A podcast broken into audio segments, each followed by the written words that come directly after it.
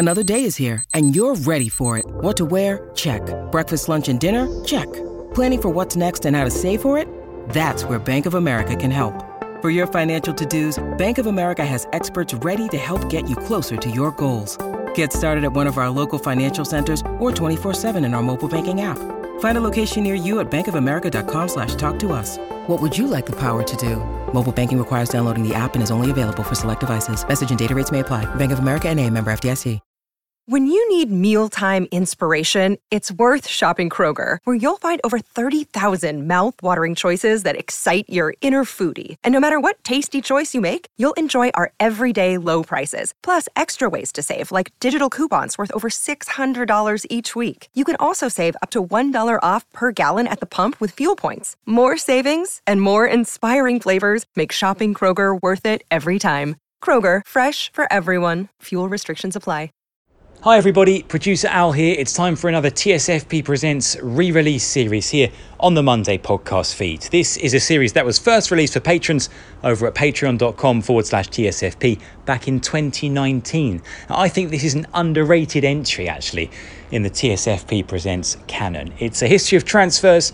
Uh, Phil, Sid, and I discuss the biggest transfers, the best transfers, the worst transfers, the most influential transfers, and the most controversial transfers in La Liga history. And remember, if you enjoy this, there is lots more of this kind of thing over at patreon.com forward slash TSFP. Join us there.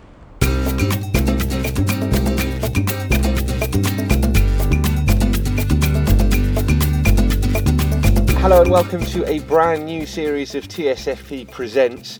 Uh, we're calling this Transfers? A History of Transfers. Are we? Are we? Yes. Did you just decide that unilaterally? I did. Welcome fine. to TSFP, A History of Transfers. Over the next few weeks, we're going to be talking about some of A the hot. best, most interesting, most controversial, worst transfers to have taken place in La Liga over the last uh, few years. We're starting off with the most controversial transfers Yes. in a country which lives for controversy. Lives on polemica. It really does. I mean, it's hard to overstate. I mean, we laugh about this, but but the, the notion of controversy in Spain is so deeply ingrained into, into, into Yeah. society and certainly into journalism. Yeah, as well. absolutely. I mean, that is that. I mean, in a way, that's for. kind of what creates the controversy. And Of course, it has the elements that are there, but it's controversial through the way that it's played out Hmm. in the media so often. Yes. And then obviously then through there into the fans and, and, and so on. I mean, anything can be controversial. Yes. Anything and everything. But is especially football especially football, and especially transfers. and especially the transfers that, that we are going to talk about onto on today's program. As I said, in subsequent uh, podcasts, we're going to be talking about the, the best transfers, i.e., the, the ones that played the best for the uh, best value Or, as yeah, well. that had the biggest impact, the most influential transfers. We can certainly do some worse ones as well. We There's the quite a lot of plenty very bad transfers around. Yes, so uh, so we're going to delve into the uh, the history books and, and look back at some of the uh, best, worst, and most controversial transfers. Some of them in the not so distant past, and some of them very much in the in the far distant past. Yeah, we were, we were talking about this bit just before we went on air, but obviously, possibly the most historically controversial transfer of all time is one that, precisely because of that historic significance, we were going to leave out of today and do do another time, which of course is the signing of Alfredo Di Stefano, which takes so much unpacking, which takes so much historical explaining. How many chapters in your book was it? Well, it's effectively two chapters Yeah. in my book. I mean, there's one that's directly about the transfer, but then about the impact of Di Stefano, which of course is gigantic, is, is another one. Okay. Um, do you want to sort of uh, condense that into sort of thirty to forty seconds? He played for Millonarios, was owned by River Plate, and both Real Madrid and Barcelona wanted to sign him. Both Real Madrid and Barcelona thought they'd signed him. Both Real Madrid and Barcelona had agreements to sign him, and he ended up at Real Madrid. And how that happened How? is incredibly complex. Okay. Do you want to give us a condensed version of how that happened? Oh, or do you want to save that for What- the, what- the pod about shall- the shall we save the that most for the pod about- influential about the most transfers? 'Cause influential That might the be biggest- the most influential. Yeah, and I mean, it, ever. yeah, and as I say, it almost feels like we could do four shows on just that. All right. But it's also, I mean, it's illustrative in that it involves Real Madrid and Barcelona. Several of the controversial transfers we're mm. going to talk about involve either Real Madrid or Barca or both, naturally because they are the clubs that generate the mm. most noise. But I think in particular, some of the interesting ones that we're going to talk about is when it's Madrid or Barca losing a player Yeah. to the other one. And I think that, that tells you something about the kind of the, the psyche, the idea that when you're Madrid or Barcelona, you feel like you are the pinnacle, you are the biggest club in the world. Yeah. You should never lose a player if you don't want to, unless you let a player go. And so when you get a player leaving a Madrid or a Barca against the will of the of the club, there's that feeling that something in, in the natural order of things is, hmm. has gone wrong. This Yes. this shouldn't happen, and, And then- that's why it generates such levels of outrage. and also why it does so much damage. And, and obviously, you know, one of the the natural places to start with this is Luis Figo, which is possibly in terms of transfers the biggest there's ever been. I mean, as I say, Di Stefano is the biggest in terms of the impact, in terms of everything to do with it. But when you when you say to a Spanish football fan, tell me a contro- controversial transfer, tell me a, a fichaje polémico, and everyone said Luis Figo. And one of the things that's so significant about it isn't just what happened, it's the damage that it did to Barcelona. It's the way that it destroyed them. And it destroyed the presidency of Joan Gaspart. There's no two ways about that. And you talked to Gaspart about this, which, which I've done. And, you know, he is torn apart by the remorse Still. from this. Yes, by the sense that any chance he ever had of being a good Barcelona president was destroyed by the fact that the first thing he did, did when he took power was have to oversee the departure of their best player, hmm. and that there that he then managed and not that just the departure. not just the departure, but who? to, but to Real Madrid, and then he managed it by his own admission so badly. He had all this money. Ah, there's this great line. He says, "Well, he said I have all this money from Figo, and we'll we'll come we'll do Figo in a minute, but let's do kind of the consequences of Figo first, which I know is a bit back to front, but it kind of makes sense. I had all this money." And he said, and instead of doing what I should have done, hmm. which is to say to the board, gentlemen, this has happened. We've got to deal with it. Let's take this calmly. Let's, you know, let's let's just not lose our heads. He said, instead of doing that, he said, I had a big suitcase full of money, and I went onto the streets to sign. And he said, when you go onto the streets to sign with a big suitcase full of money, you're fucked. and that's basically what I happened. mean, how many Yeah. times have we seen that when a club sell a player for a, for a lot of money and then end up going on a spending spree and replacing Well, this them is with why. This is why, with this historic kind of this historic uh, precedent in mind, this is why I was suggesting last summer or the summer before, rather, that when Neymar went, the worst thing Barcelona could do was go and spend that Neymar money. Yes. No, you. I remember you saying that. And actually, I might not be entirely wrong because it's taken a year for Dembele to be good, but people are worrying about Coutinho now. They spent 300 million euros on those two players, and it was partly because of the pressure of going, "Oh my God, we've lost this amazing player. What do we do? Quick, let's spend cash." Um, how did Figo leave Barcelona to join Real Madrid? how do we start this? I mean, how do we how do we kind of how do we? I mean, the the, the context and the, oh, there's so many elements to this. But let's start with the the the, the first thing is that Luis Figo, and I this is one of my one of the many stories about Luis Figo's transfers that I really like.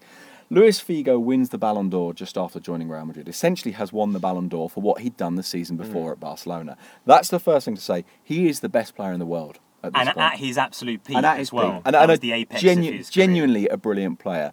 Um, a guy called Angel Mur, who used to be the, I suppose you'd call him the masseuse, the kit man, the kind of the all-round bloke in the dressing room at Barcelona for many years, for about 30 years, and before him, his dad was. There was this kind of des- de- um, uh, I was going to say destiny is not the word I'm looking for. Hereditary Dynasty is the word I'm looking for, of of kind of confessors of the Barcelona's faith, if you, You like. get These that with people who- kit men sometimes. They do tend to be hereditary this positions. kind of Yeah. this kind of sort of sense of there's some some sort of spiritual importance almost. Anyway, he had created this mini museum in his little office just off the Barcelona dressing room. And in this mini museum, he had loads of photographs and boots and that sort of stuff. And um, he asked Luis Figo, after he'd left Barcelona and after he'd won the Ballon d'Or, could he please have a photograph of him with the Ballon d'Or for his mini museum? Now, Figo, of course, still has a relationship with him, even though publicly everyone is breaking off relationships with Figo. Figo gives him a picture. Luis Figo standing there in his Real Madrid kit, holding the Ballon d'Or. The next time Figo went back to Barcelona, someone with a blue and red pen had coloured in his kit, as if to say, "Yeah, mate, you won this playing for Barcelona." And so this is the best player in the world that Real Madrid take from Barcelona. Uh, the, you talk about him going back. Um, the second time he went back to the Camp Nou. This may well be the most. I mean, genuinely, I think the most famous picture in Spanish football history is the picture of a pig's head looking up from the turf at the Camp Nou. Although you have to say, I think for people who haven't seen it, if you haven't seen the photo or the images or the or the video, when we say pig's head, you're probably imagining it to be quite a bit bigger than it actually was. Like it's quite a small. I mean, it's a head. suckling pig. Yeah, it, It's you're a not, it's suckling not. You know, you've got like in that photo, you sort of have to look for it before you spot it. Yes, know you I mean? do. But at the same time, it's still a bloody pig's head. It really is. I mean, we're not we're not a bloody pig's head. no, but it would have been a bit oozy. You reckon? Well, there's a, there was a great interview. I remember this really clearly. There was a great interview with uh, with with one of the uh, famous with the uh, famous c- cochineal chefs from Yeah. Segovia, the the king of the El Rey de los Cochinillos, the king of the cochinillos, the king of the suckling pigs, in Marca about a week later, Hmm. asking him about this. And him saying this is a total lack of respect to the pig. Yes. You know, this is a, this is a fine dish. It's the Yes. symbol of our city. And he said, and it would have smelt terrible and would have been um, secreting some sort of liquid. So who takes that into the stadium in the first place? It's the, the degree of forethought that I think. Yes, is the absolutely, most yeah. Kind of uh, impressive. But I think that you know the the suckling pig's head is what made this uh, transfer perhaps the most iconic of That's all the it. controversial Icon is the word, isn't it? It's an image. It's an image. In, in perhaps European football. I mean, maybe there's. Yeah, well, I'm sure that- there's certain madness has gone on in South Yeah. America, but in terms of European football, But like you say, the funny thing is that wasn't even his first trip back. Yes. It was the second, Yeah. the second game, and it's also it is worth. I think we've talked about this before, but it is worth watching the video Hmm. of how long Luis Figo spends trying to take that corner. Yes. because there are so many stop starts before the game eventually gets suspended for about 20 minutes by the referee because they can't take it because stuff keeps raining down. Yeah. Right, I- I'm going to try and go through the, the sort of the nuts and bolts, if you like, of this. I mean, there is a, an entire chapter on this transfer in Sid's book, Fear and Loathing in La Liga. So, for more detailed Hmm. Yeah. information about this transfer, refer to to your copy, which I'm Yeah. sure you all have. Well, I, I- I have it open in front of me now, just because Okay. one or two of the, the kind of the, the actual s- specific details I wanted to make sure I didn't get wrong. But I mean, the basic context of this is this is the best player in the world, and there are presidential elections at Real Madrid. Mm. Now, what happens with the presidential elections at Real Madrid is that Florentino Perez, who's the current president, is bidding to become president of Real Madrid at a time when Real Madrid have just won the European Cup. So, in theory, at least, he doesn't have a very strong chance. He carries out a, a survey, basically, which effectively asks Real Madrid fans who they would most like to buy. Uh, and obviously, Figo's not the only name that appears, but Figo's name does appear, and this is from Barcelona. So, so Florentino Perez sees the possibility of getting someone from Barcelona who would be a huge sign, a huge impact, and of course, a huge vote winner. This is the key. Never forget that this is about an election campaign, a huge vote winner.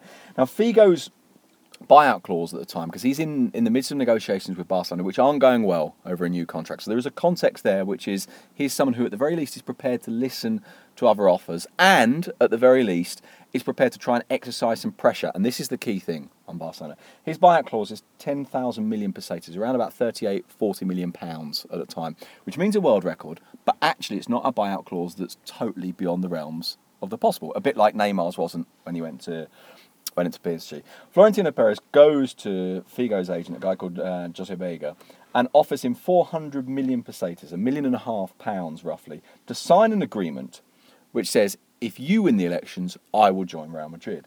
Now, part of the trump card here for Florentino Perez is it's impossible that he's going to win the elections. Hmm. Vega thinks this is money for nothing, says, okay then, and signs this deal. Of course, this deal gets out publicly. Hmm. Now, this deal is supposed to be private as well. This gets out publicly. Well, of course Wonder, it gets. wonder how it got yeah, out. of course it gets out publicly because for this to help you win an election, it needs to get out publicly. This is when was- there were still elections. Yes, this Yes. when they were still there. It- it- I mean, this is absolutely huge. Figo denies everything. Mm-hmm. Says, "Look, I'm not going anywhere. He says, I'm staying here." He tells his Barcelona teammates and his best mates, Luis Enrique and Pep Guardiola, "I'm not leaving."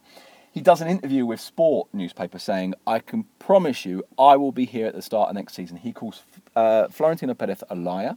He calls him a fantasist. He says, "There's no way this is happening." Right? But what happens, of course, is because this has gone out, and because also, and actually one of the things that's forgotten about that election campaign, Florentino Perez did an incredible job in terms of rounding up the postal votes. So that it wasn't just about winning on the day; it was about kind of gathering votes in advance, and, Right. and, and it was very, very cleverly um, managed Yes. that, that side of things. I love this particular quote. Lorenzo Sanz, who of course was running against Florentino Perez, when Figo says this is complete nonsense, he, he's of course delighted because it damages Perez's election campaign theoretically. And he says, "Oh, next thing you know, he's going to be announcing the signing of Claudia Schiffer." Obviously, that doesn't happen. No. Um, but the signing of Luis Figo does. When Barcelona confronted by this, when it looks like Florentino Perez is going to win, the man who's about to become the Barcelona president is Joan Gaspart. And this is what I mean by his presidency is ruined by this, because this mm-hmm. is the start. He's confronted with an issue, which is the only way you can stop this is by paying a penalty clause. Because Figo and Perez has agreed a penalty clause. 5,000 million pesetas, 19 million pounds, effectively. Right? And Figo, according to Gaspart, basically begs him, please pay this. You know, we've really fucked it up. My agent has got this horribly wrong. He's practically suicidal. He's crying. He's under pressure. He knows he's got this wrong. Pay this clause and I'll stay, and that's the end of it. Right? But Gaspart thinks, well, I would have to effectively pay the fifth highest transfer fee in history to sign my own player. And there's another problem. Perez had made a promise during the election campaign. If Figo doesn't come, you all come to games for free for a season. Every season ticket holder gets his season ticket for free. So the way that Gaspart looks at this is, hang on, I would be paying for 70,000 Real Madrid fans to go for fo- to football for free for a year. Me, the president of Barcelona, would be paying for Real Madrid fans to go to football free. And he decided, I just can't do this. So in the end, he decides there's a whole series of negotiations still. They're trying to get out of it. He can't stop You, this. you've subsequently spoken to him. Does he regret that decision? Does he feel that he should have kept hindsight- it? No, Yeah. no. He he says he doesn't regret that decision because he could not have accepted that. He Right. could not have accepted that a president of Barcelona does that. S- But I think he regrets that he was in a position where he couldn't do anything else. Um, I think he has.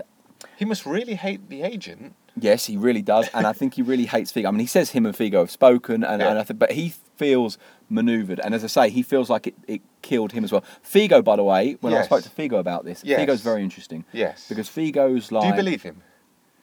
Yes, because actually I think he was surprisingly honest. Because listen to some of the things he said. He said, I said to him, direct question, did you want to go to Real Madrid? And he said, uh, empezó siendo un calentón y terminó siendo la realidad. In other words, it started with me being angry, a hot-headed moment, and it ended up being true. In other words, him saying to Barca, stop pissing around, I'm going to Madrid, I'll sign that, that'll show him. Hmm. And then realising, oh. And there's another line he says, which I think is absolutely key, and he said, it didn't only depend on me. Hmm. I think, no doubt about it, Figo didn't want to go, was manoeuvred into a position when he couldn't get out of it, and the biggest transfer in history happened, despite the fact that only one person really wanted it to happen. and that was Florentino, who got what he wanted. He did. He often does. Yes, he does. Yeah, yeah, that is true. Yes. So I mean, he played an absolute blinder there, to be honest. Yes, he did. Oh, without doubt. Without doubt. Uh, we're, we're, we're going to move on, but obviously we kicked off and, and spent quite a bit of time on that because it is the biggest of, of, of Yeah, controversial no- well, there's been nothing like it No, since, not and there wasn't anything quite like it before either. No. Um, uh, having said that, we're going to move on and talk about another transfer involving both uh, Barcelona and Real Madrid. That of the, the the current Spain national coach, uh, Luis Yeah, Enrique, going the other way, Going the other way, but not in the same circumstances. No, not quite. In the No, same but the degree of but- anger, yeah. certainly be- until Figo happened, because of course, bear in mind that Luis Enrique's happens in '95, I think, 96. or 1996. Um, in terms of anger, that was huge for a long time, and it's only it's been completely eclipsed by Figo. Mm. Yes. But at the time, it was absolutely enormous. The Yes. response to that. Of course, the difference being that in this case, it wasn't the case of a buyout clause being paid. It was uh, the end of his contract. Yes. They couldn't agree a new contract, and so he could go where he. And also, he always felt that he was pushed out by Real Madrid. Mm. Um, that- Well, he had a difficult relationship even before that with the fans, didn't he? Where there- there- he was, uh, to a certain extent, sort of targeted by the Blue Yes. Boys, even even when while he was things weren't there. going well, Luis he always Enrique, difficult relationship. Yeah, he always felt he, he always said he felt kind of alone. He felt under pressure. He felt that people blamed him. And there He'd was been a, pushed around the team in he'd terms been of pushed around the position as team in terms of position. He wasn't getting in the team. There was a moment um, when he was left out the team. Quite a nice quote from Jorge Valdano, who was the manager, of course, at Hmm. the time, I'd left him out saying, "I'm going to rest him." Um, and and Luis Enrique coming out and basically saying, "I'm so rested, I, ca- I can't remember if the phrase was, "I'm so, I'm so rested, I could run up Everest" or something like that. It was along those lines, you know. But rested, I don't need He's to be rested. He's always rested. been very quotable. In, Yes, in he has. sense. Obviously, what made that big in a way was his response afterwards. Yes. Was how completely he embraced Barcelona. Yes. As a way of kind of turning his nose at Madrid. And there's a there's a lovely line where he talks about how he sees photographs of himself in white and it doesn't look right to him. Oh, that is a good quote as well. Yeah, white's not my colour.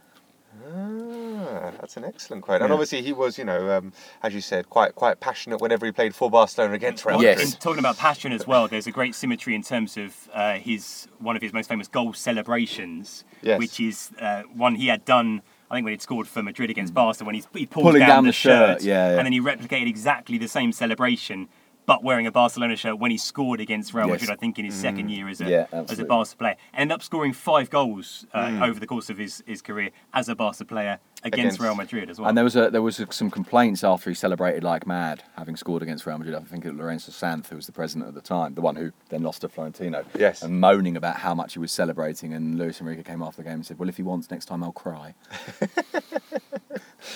Yes. Um, so Luis Enrique, uh, yeah, very quotable, isn't he? Yeah, got He's lots of- great. Yeah, yeah, Enrique. yeah. And also in all of this, of course, this kind of background rivalry Real Madrid thing. Uh, my favourite moment, which is sort of related to this, but maybe not entirely, was his first season as manager of Barcelona, Hmm. when that kind of underlying prickliness, but also I think he enjoyed it. I think he Hmm. enjoyed the winding up, and he enjoyed playing the game. And there was that famous, uh, because it was bizarre quote on the front of AS when he was struggling, saying Luis Enrique is swimming through chewing gum. Yes. And no one knew what this meant. It didn't mean anything. It was total nonsense. Anyway, two weeks later, building up for the Clasico, Luis Enrique, manager of Barcelona, puts a po- photo up on Instagram or Twitter saying, Here we are in the office preparing for the Clasico. And it's him and his staff, and the computers there, and they're all open. And just in the foreground, just in the corner of the desk, is a packet of chewing gum. And you know 100% that was deliberate. Uh, there's also a great picture of uh, him and uh, Zidane sort of going at it. Oh, and, and Ooh. Luis Figo's there as well, almost Yes. trying to hold Zidane Yes. back. Yeah, they get right up in each other's faces. That is a that is a brilliant photo. But yeah, as you say, you know, before before Figo happened, this was this, this was, a massive. big deal. Yeah, and, as a, and and you know, Al's right. It was, it wasn't the same in the sense that you know people could rec- understand the fact that he was leaving. People could understand the fact that he wanted to go, but it was that he sort of revelled in the Mm. rivalry afterwards, and he kept saying, you know, Barcelona's a great place, Catalans are wonderful. He was effectively saying, you lot up yours. yeah.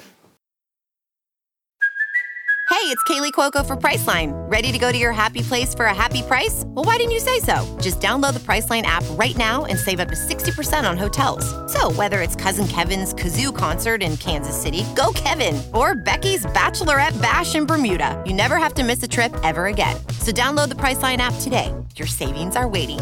Go to your happy place for a happy price. Go to your happy price, Priceline.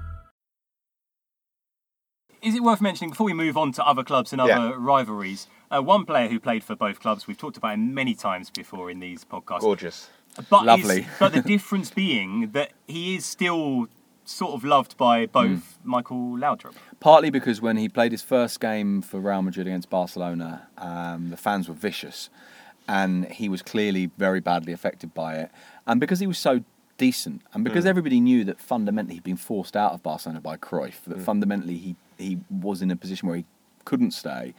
Um, I actually think the fans felt guilty at how badly they treated him on that game back, and so sort of since then they backed away from it a bit. And he always conducted himself with such dignity that now the battle between Madrid and Barcelona fans over Laudrup is almost for ownership. It's like, oh, he's more ours than yours, but we both love him. Well, I mean, he was only a Real Madrid player for two years, Yes. and he was five years at Barca. It was, it was enough to make him the, the, The king of Madrid- Spain. The king of Spain. yeah. Yes, yes, yes. You've told that story a number of I have, times. yeah, I'm not going to tell it again. Yeah. Uh, it's the, uh, the the actual king of Spain. Yeah, Uh, telling him he was the king of Spain, that yeah. He was the uh, the king of Spain. But yes, uh, you're right. There is something of a battle for ownership over Mm. over the legend of, of Michael Laudrup. Very much different to the other two uh, cases that Yes. we've mentioned. Very much different. Uh, moving on and. Um, Talking about Real Madrid, but uh, with uh, another team involved, that of uh, Valencia, and the start of a, of a, of a Mm. real rivalry uh, between these two clubs. And it began with the transfer of Pedja Mijatovic Yeah. from Valencia to Real Madrid. Uh, but before this, these two clubs had a pretty cordial relationship. Yeah,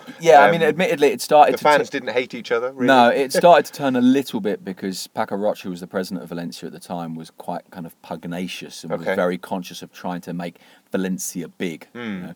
And the curious thing is that that, that Mijatovic kind of created, or or at the very least, crystallized the rivalry between Valencia and, and Real Madrid. And Paco Roig was very vociferous about it, and yet he hadn't wanted to sign Mijatovic in the first place. He wanted to sign Romario. Romario went to Barcelona, Mijatovic went to Valencia. Uh, Mijatovic was absolutely brilliant at Valencia. You know, he's he's the key striker in that season when Atleti win the double and Valencia go to the final day with a chance of winning it. I think he scores 28 goals in 95, 96, and Real Madrid come for him. Yeah, once again, a case of he was their best and most important player. Madrid say, we'll have some of that. Yeah, and Madrid say have mm-hmm. some of that and, and pay the buyout clause as well. So this mm-hmm. was done behind Valencia's back, and it was. I mean, obviously that's the, the, the real reason. It's not just the fact that he went, although there's there's a big part of that.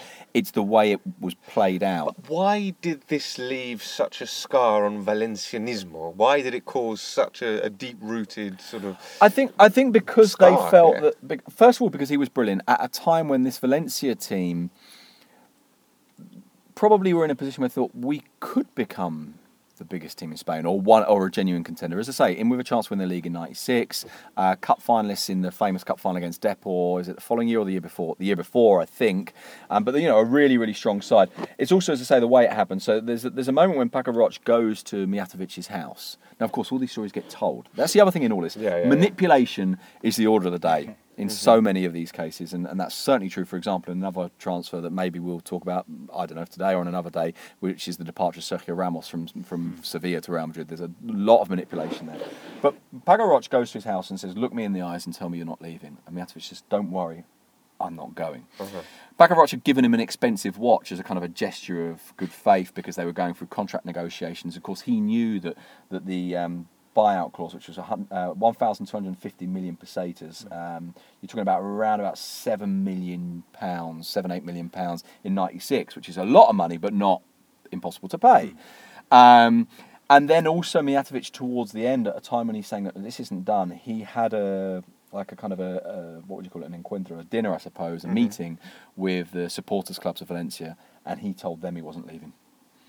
And I think that was part of it. And of course, so when it broke, they were like, "Hang on, it's not just that you're going. You told us you weren't." And is it maybe that okay? He went in those kind of circumstances and then did what he did with Real Madrid Absolutely. as well. Because the other thing is, when he finally went, he thought it would help him to say, look, it's nothing against you. You've supported me. And by the way, they'd supported him when his son, Luca, was very, very, very ill um, in, in childbirth. There's all sorts of problems. And Luca eventually passed away. I'm not quite sure how long after.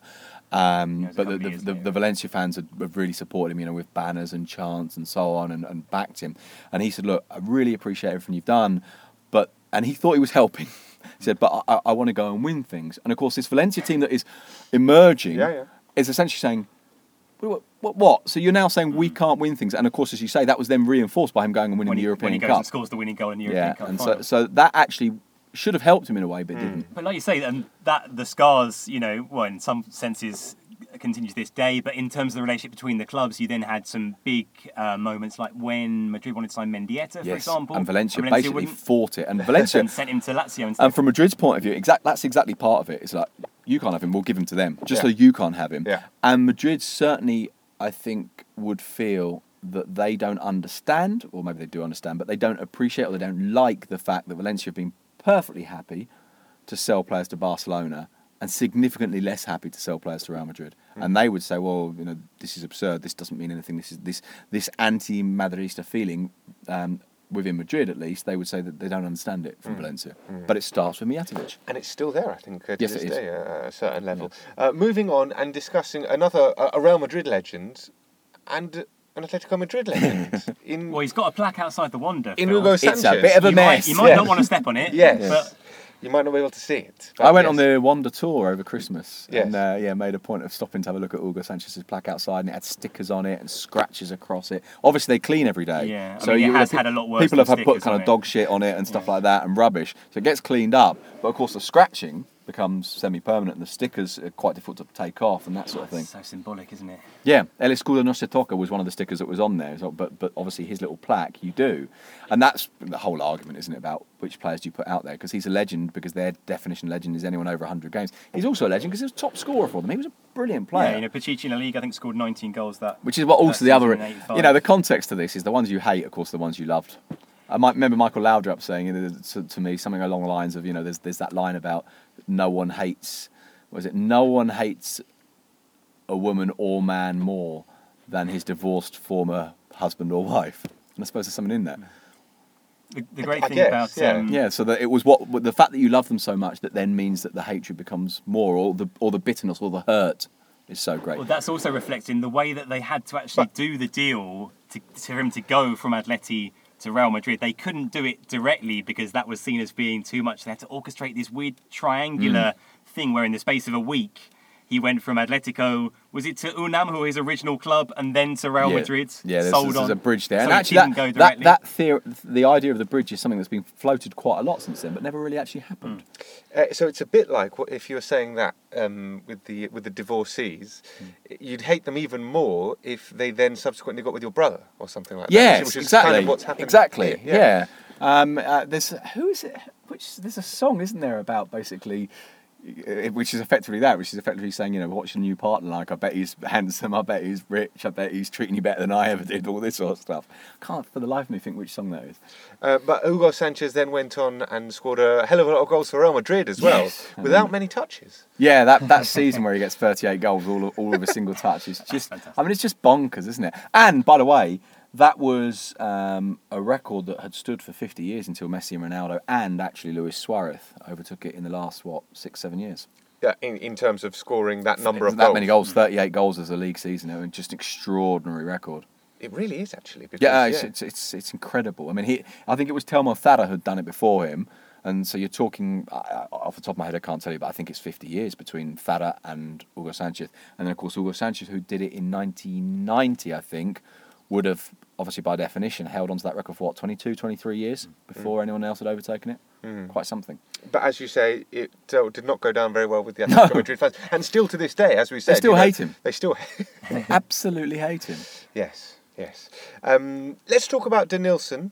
And uh, no, no, sorry, not Denilson. The other one, Rivaldo. Let's talk about Another, Rivaldo. yeah. another tricky Brazilian. yeah, the other tricky Brazilian. Let's talk about uh, Rivaldo and his move from Deportivo La Coruña to uh, to Barcelona. On There's a, there's a theme developing here because this is another buyout clause. Because of course that's the way to have a hostile bid and get away with it. So yeah, this was what it was four Four thousand thousand million, million pesetas, Which is, I mean, buyout it used to be the rough rule of thumb was you take off the last two noughts and half it. So four thousand million pesetas are around about twenty million pounds So at yeah, a time this- when that was a lot of money. So this is only a year after Mijatovic. Plus VAT, by the way, they had because they, they had to pay I think lot six hundred uh, million euros a million okay, so, VAT. so why is this controversial? Well, I don't. In some ways, I don't think it is that controversial. In some ways, let me explain by what, what I mean by that.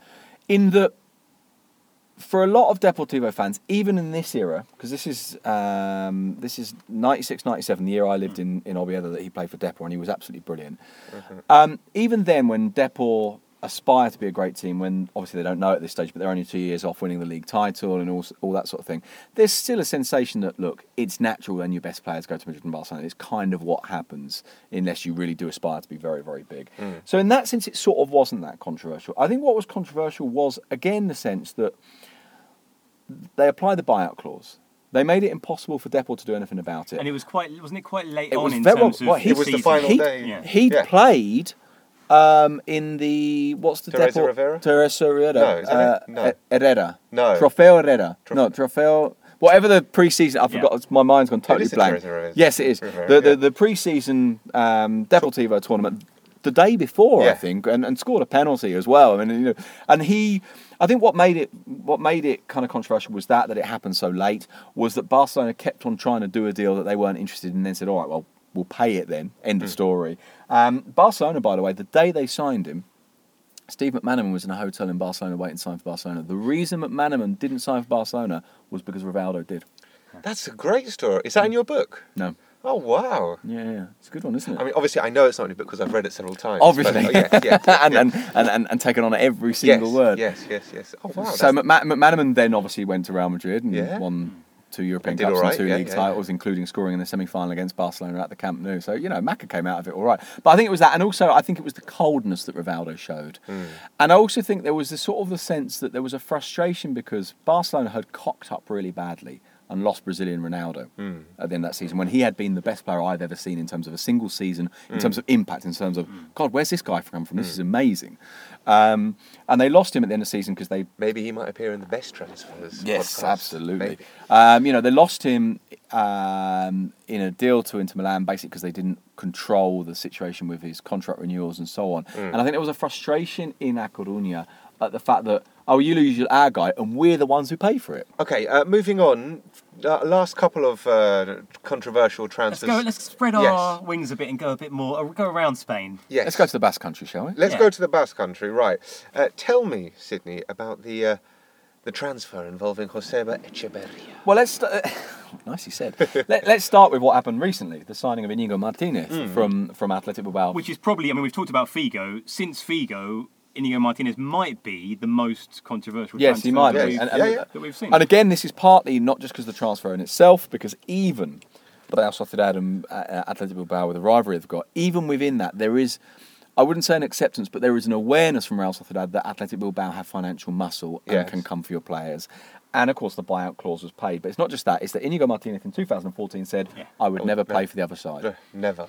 Never. And of course, the money came, and he did. Now, Real Sociedad knew them, knew this would happen. They knew Yeah. well in advance it would happen. Mm. They knew this was a possibility, and this is one of the frustrations of the fact that he didn't go to play with Ernesto Valverde at Barcelona because that Mm. would have prevented him go uh, from going to Athletic Bilbao. But what this really did was recover or remind people Yes. of the Echeverria transfer, which I think was the beginning of a certain, maybe not the beginning, but again the crystallization, if you like, of a certain sense of tension between Real Sociedad and Athletic Bilbao, partly because Real Sociedad feel, yeah, it's all well and good. Athletic Bilbao saying they're the Basque national team, they're the ones who symbolise Euskadi, they're the ones who have this policy, but actually they can only do it because they have the financial muscle to take kids off us oh, And, when yeah, they're they very nick young. The best of. That's the Yeah. thing. It's you. It's the frustration and the anger at saying you present yourself as a team of Cantera of youth system, Yeah. but you you are the big shark, if you like, in the youth system pool. Hmm. Um, and and of course, Echeverria is a good im- uh, example of that because he signed at 17. Hmm. You know, this star player who signed And for not was- a huge amount of money, well, by the no, way. But it was the it was the most expensive ever under eighteen player in Spain. at that Five hundred and fifty time. million pesetas. Again, take the last two digits off and half it. Two and a half, two and a half, three million pounds more or less. So not a massive amount of money, but as you say, a huge amount of money in July '95 for a 17-year-old.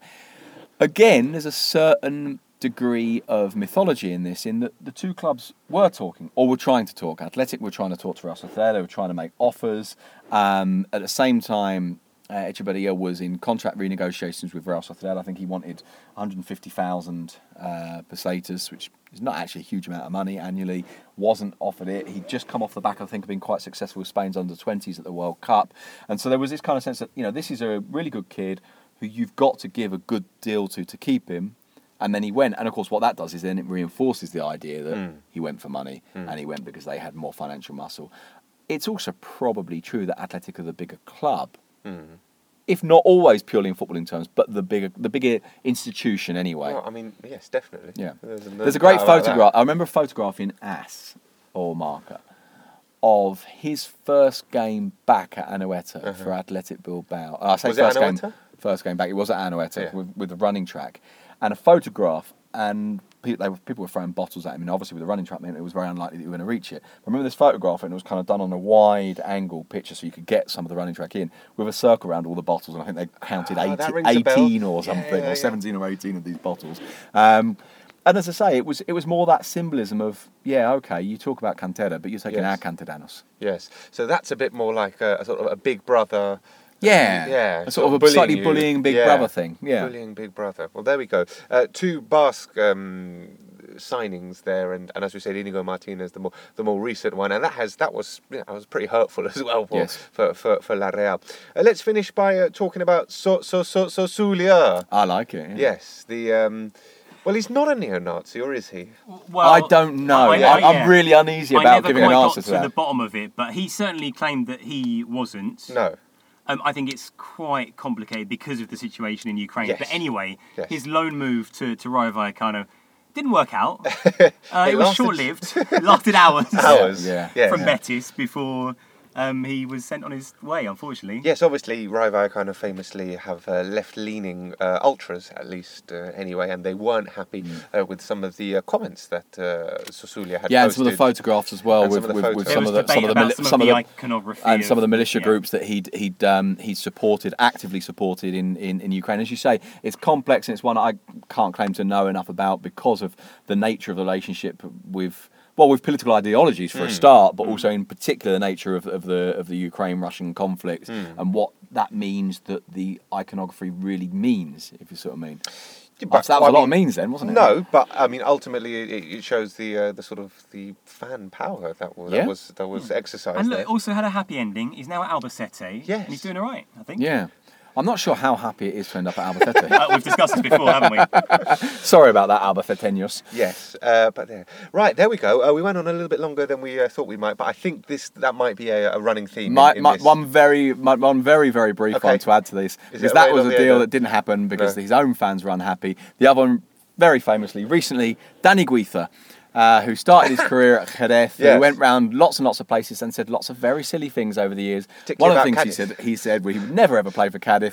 Cádiz then signed him at his own presentation as he's there doing the kick-ups. They're shouting abuse at him. Well Yes. played, Daniel. Yes. If there's one thing we've learned in this episode, if you're a player, never say never. Just Yes. keep your mouth shut. Yeah, Yes. yeah. It's true. Although I'd much rather players spoke, wouldn't, didn't, wouldn't you? Yeah, but don't say I will never do this. Just Oh, that's keep, true. Especially if you keep an open might, mind. Yes, actually. Yes, yes. Keep an open mind. Keep an open mind, guys. Uh, we've got uh, more of these uh, transfer pods uh, coming up. We might do the uh, uh, the best The next best next or week. record breaking Or or, yeah, record- something like that. Yes. So there We'll, we go. we'll come up with uh, with some It's clever all been theme, planned in advance, honest. It's, as you can see. There we go. TSFP presents a history of transfers. Uh, next episode coming up in a couple of weeks. We'll speak to you then. Adios. Cheerio. bye.